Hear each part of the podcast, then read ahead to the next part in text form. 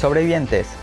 Bueno, siento que después del capítulo anterior ha pasado un montón de tiempo, pero bueno, dicen que cada uno percibe el tiempo a su manera, a su ritmo, pero algo que sí es completamente seguro es que este domingo por la noche por fin sabremos el nombre del presidente o presidenta del Bicentenario.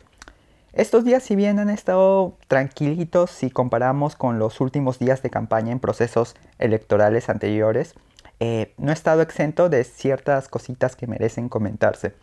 Bueno, vamos de una vez, bienvenidos a Otras Latitudes, comenzamos. A pesar de que, como ya dije, no ha sido una semana con grandes revelaciones o escándalos hasta el momento, porque esto lo estoy grabando el viernes a las 6 de la tarde, así que posiblemente mientras ustedes estén escuchando este episodio, ya sea el viernes por la noche o a lo largo del sábado o el domingo, fácil puede ocurrir algo que cambie el panorama. Pero bueno, independiente de eso, sí han ocurrido cosas muy interesantes. Lo primero fue el debate entre Fujimori y Castillo organizado por el Jurado Nacional de Elecciones. A Castillo se le vio mucho más calmado, dijo lo que tenía que decir, pero no fue muy concreto con sus ideas y se esperaba que fuese más como que de choque contra Keiko, teniendo ella un montón de puntos flacos en absolutamente todas las materias que te puedes imaginar, en corrupción, derechos humanos, que su equipo técnico en salud negó la efectividad de las vacunas, la actuación de su bancada cuando fueron mayoría absoluta, etcétera, etcétera, etcétera.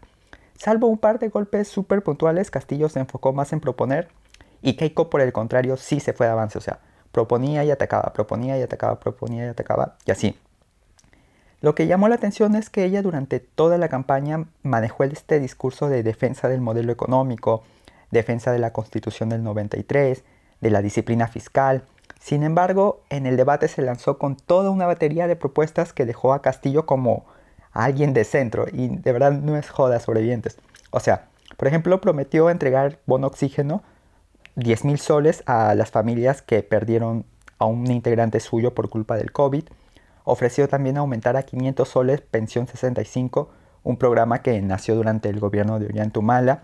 Entregar créditos de 10.000 soles a MIPES con un periodo de gracia de 5 años. Y a ver, yo en lo personal sí estoy a favor de fomentar la formalización y rescatar a las pequeñas y microempresas del desastre que significó la llegada del COVID al país, de reparar en algo a las familias de los fallecidos, en extender los programas sociales, aumentar el gasto público. Pero el problema es que con las propuestas de Keiko, tal como ella las ha propuesto, o sea, uno, el Estado no puede asumir ese gasto, y dos, o sea, ella no los va a cumplir, y si lo hace sería súper peligroso, y no precisamente por el coste económico, sino por una razón que en estos momentos voy a explicar. Bueno, durante la semana Luis Carranza, el jefe de su equipo económico y exministro de Economía durante el gobierno de Alan García, dijo que no, lo del bono oxígeno no eran bonos, sino préstamos. Y bueno, Keiko dijo, un momentito, sí son bonos. En otras palabras, entre los dos estaban contradiciendo.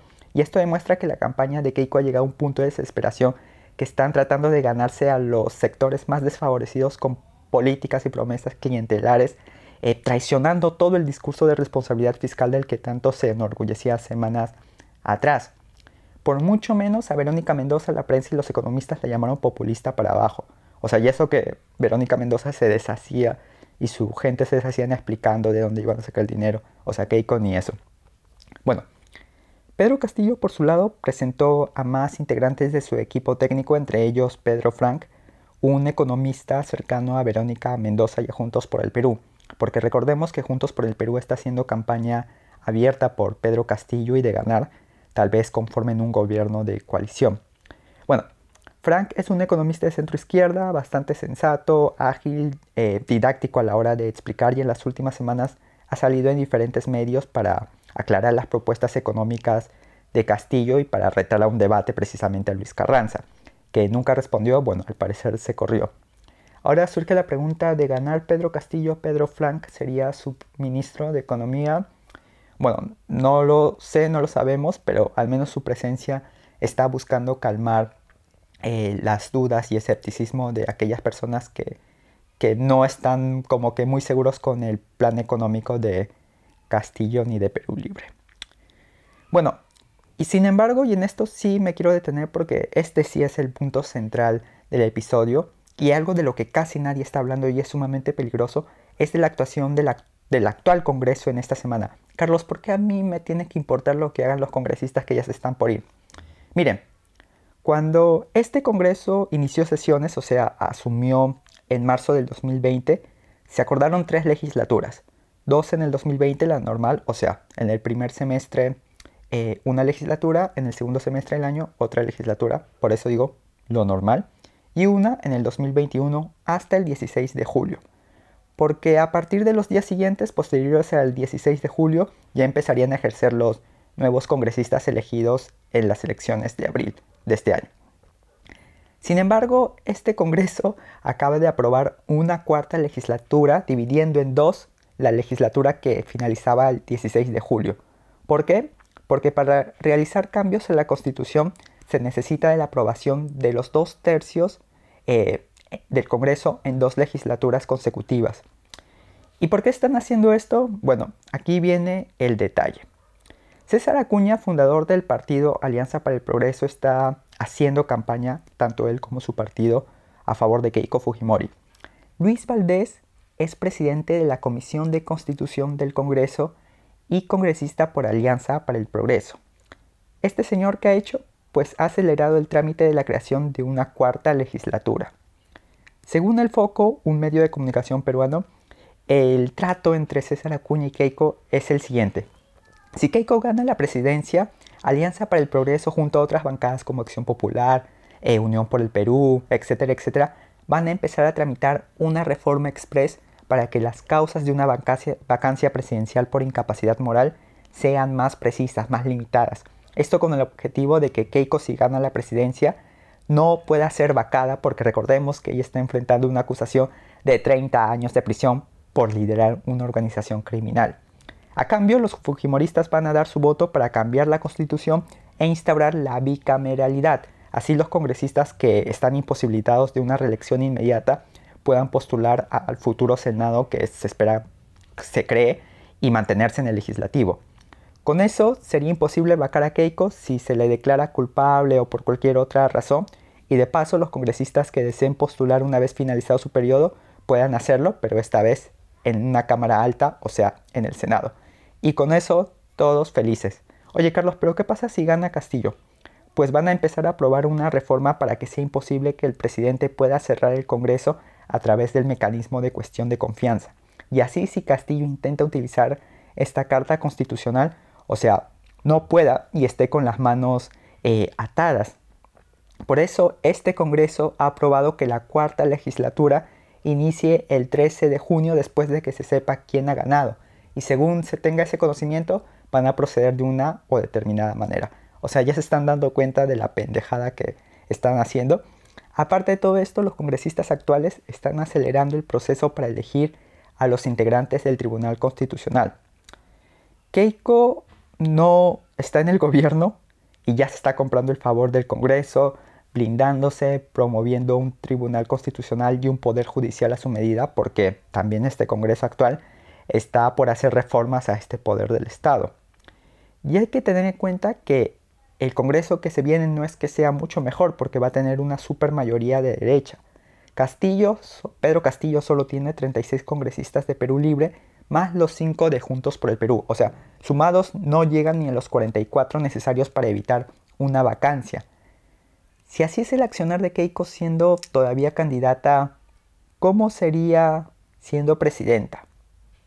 Para empezar, ya tiene un Congreso de su lado, fujimoristas, Alianza para el Progreso, los porquis, los de Renovación Nacional, Avanza País, Somos Perú, Acción Popular, ya dije, bueno, de todas maneras. O sea, ya tiene un Congreso listo para repartirse entre ellos el Tribunal Constitucional, la Defensoría del Pueblo, el Banco Central de Reserva y todas las instituciones que puedan existir en este país. Y tendría un poder judicial capturado. Los grandes medios que le han estado haciendo campaña abiertamente y con el total desparpajo, creo que así se dice, no le van a hacer mucha fiscalización que digamos. O sea, a Keiko no le costaría ganarse el favor de policías, de militares. Las grandes empresas, ni hablar, van a estar felices con ella. y parte de la población se le va a oponer, supongo. Recuerdan que dije que todas esas promesas clientelares de bonos que ella decía que iba a ser de ganar no eran peligrosas solo por lo económico. Pues bien, con esas medidas va a tratar de ganarse el apoyo de sectores más desfavorecidos que necesitan ayuda debido a la crisis económica. O sea, Keiko no necesita instaurar una dictadura porque todas las instituciones y mecanismos democráticos van a estar de su lado. Y ella va a hacer uso de esos mecanismos para que en el 2026 alguien de su partido salga elegido como presidente, maquillando toda la elección, todo el proceso en un ambiente de elecciones libres, democráticas. Porque, a ver, no hay que mentirnos, sobreviviente. En cualquier país del mundo, absolutamente cualquier país del mundo, un partido político quiere quedarse más de un periodo. Bueno, que lo logre es otra cosa, pero quieren quedarse más de un periodo. ¿Y qué les hace pensar que el fujimorismo se va a quedar tranquilo solamente con 5 años? No, pero Carlos, oye, pero Keiko Fujimori tal vez lo que quiere hacer es limpiar el apellido de su padre. Tal vez ella quiere estos 5 años aprovechar para borrar todo lo malo lo de su padre, que no sé. Sobrevivientes, de verdad, ¿creen que Keiko Fujimori ya pudo haber hecho eso con los 73 congresistas que tuvo en el Congreso con una mayoría absoluta? Que pudo haber impulsado reformas necesarias tanto en la salud, educación, seguridad, instituciones, reformas políticas, la reforma municipal, o sea, una infinidad de reformas y no hizo ni mierda. ¿Alguien me puede decir una ley, una reforma trascendente que no haya sido la reforma política, que incluso eso estuvo a medias, e incluso eso fue porque Vizcarra les amenazó con disolver el Congreso? O sea, nada, de verdad, ¿creen que si Keiko, el fujimorismo, no hizo lo que debió hacer con 73 congresistas, creen que va a ser lo bueno teniendo el gobierno de su lado? Pero Carlos, los antifujimoristas y la gente no van a salir a protestar cuando vean todas estas pendejadas. O sea, claro que sí, pero díganme ustedes, si en Chile y en Colombia, que en apariencia, porque, bueno, son países con una tradición democrática reciente mucho más estable que en el Perú. Durante las manifestaciones la policía ha masacrado a su población. ¿Qué creen que haría la policía, el ejército, bajo un gobierno de Keiko Fujimori? Y lo peor es que no solo va a estar el tema político, el tema social, sino también el tema económico, porque ¿cómo se va a pagar todo ese gasto que ella piensa hacer si no quiere tocar el dinero de las grandes fortunas y así lo proponga a último momento? No lo va a hacer. ¿Quién cree que van a pagar con sus impuestos todos esos planes? Exacto, las clases medias, las clases desfavorecidas, o sea, nosotros. Entonces, sobrevivientes, si alguien en Perú no ha decidido su voto, les pido que lo reconsideren. Keiko no es una opción, votar blanco, viciado, nulo, tampoco. En otras latitudes somos objetivos, sí, pero no somos neutrales. Castillo no es la opción que me hubiese gustado, pero es la que hay y si gana será el presidente más fiscalizado de los últimos tal vez 40, 50 años. Así que les pido que se acuerden de todas las mierdas que hizo el fujimorismo durante sus 10 años de dictadura, del accionar de la bancada cuando tenían 73 congresistas, de cómo los fujimoristas terruqueaban hasta un liberal. Carlos, me asustaste, dinos ya de una vez quién crees que gane. Bueno, acerté en la primera vuelta, dije que Castillo y Keiko iban a pasar, efectivamente pasaron, pero esta vez tal vez me equivoque, pero bueno, igual me voy a lanzar teniendo en cuenta que me puede equivocar. Mire, si tuviera que expresarlo en porcentajes, diría con un 60% de seguridad que ganará Castillo con una diferencia de 2 o 3 puntos. ¿Por qué? Porque muchas encuestadoras no suelen tomar en cuenta el voto de las áreas más lejanas del país, tanto en la serranía como en la Amazonía, y tal vez hay un fuerte voto oculto que estas zonas que no se ha podido, cubrir, que no se espera a favor de Pedro Castillo. Por eso creo que vas a ver si él gana con una diferencia de 2, 3, 4 puntos. El otro 40% creo que va a ganar Keiko, porque las últimas encuestas que se han filtrado ha tenido un crecimiento chiquitito, pero crecimiento al fin y al cabo. Además que en la primera vuelta hubo un ausentismo de personas mayores de sectores A y B, sumado a que hay un 5%, un poco más, de indecisos. Por ahí puede obtener los votos necesarios para obtener una victoria ajustada. Lo cierto es que creo que el domingo a las 7 por la noche, depende de quién gane, las cosas no van a estar de todo claras.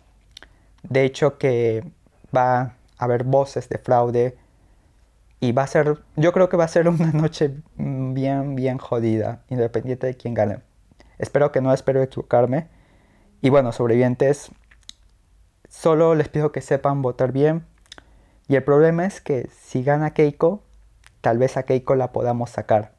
Pero el fujimorismo se va a quedar por muchos, muchos años y no va a haber marcha atrás.